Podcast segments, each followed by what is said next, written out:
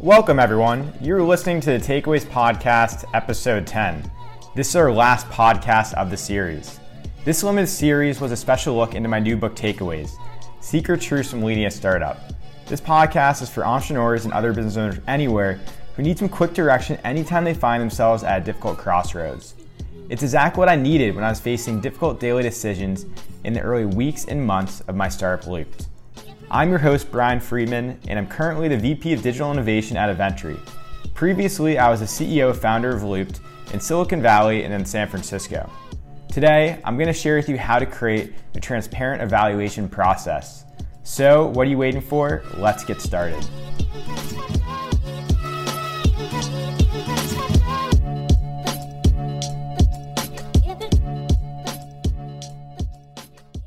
From the outside, the success of Silicon Valley looks like a miraculous byproduct of a collection of engineering geniuses.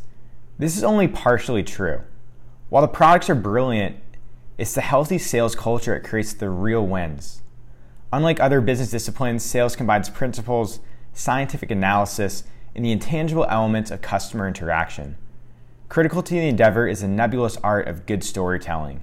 In speaking to other entrepreneurs, I discovered the new generation of fast-growing Silicon Valley companies were not about the best products, but the best sales culture. All major companies, from Oracle to Salesforce to Facebook, devised unique and sustainable direct sales cultures in their early days. Google was the big winner, generating millions and then billions through online program inbound sales. So, while most new startups focus on building momentum with multiple rounds of fundraising, our goal for Looped was to become self-funding as soon as possible.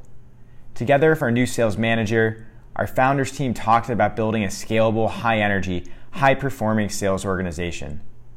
As heroes from Draper University, we were eager to uphold Tim Draper's startup pledge about business culture. I will treat people well. I will pursue fairness, openness, health, and fun with all that I encounter. Mostly fun. I will keep my word. Using the pledge as a starting point, we created a corporate culture suitable for growing a sales organization.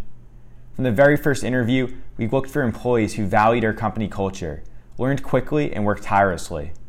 These individuals need to be able to build a case for our products, nurture customers by working collaboratively, and adhere to the A B C principle of sales, always be closing.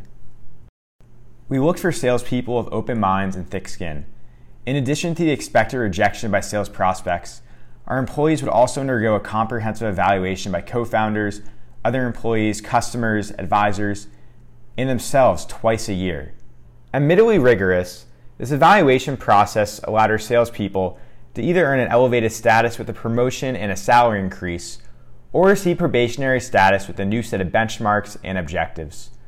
The overall goal of these evaluations was clarity, and we hope this transparency would catalyze our sales culture and help attract the best candidates possible. And that's the show.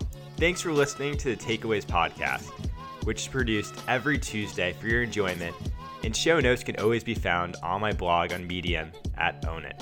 Come back often and feel free to add the podcast to your favorite R S S feed. You can also follow me on Instagram, and you can sign up for more info on my new book at takeaways book dot com. All of the links are going to be in the show notes, and until next time, keep following your dreams and own it.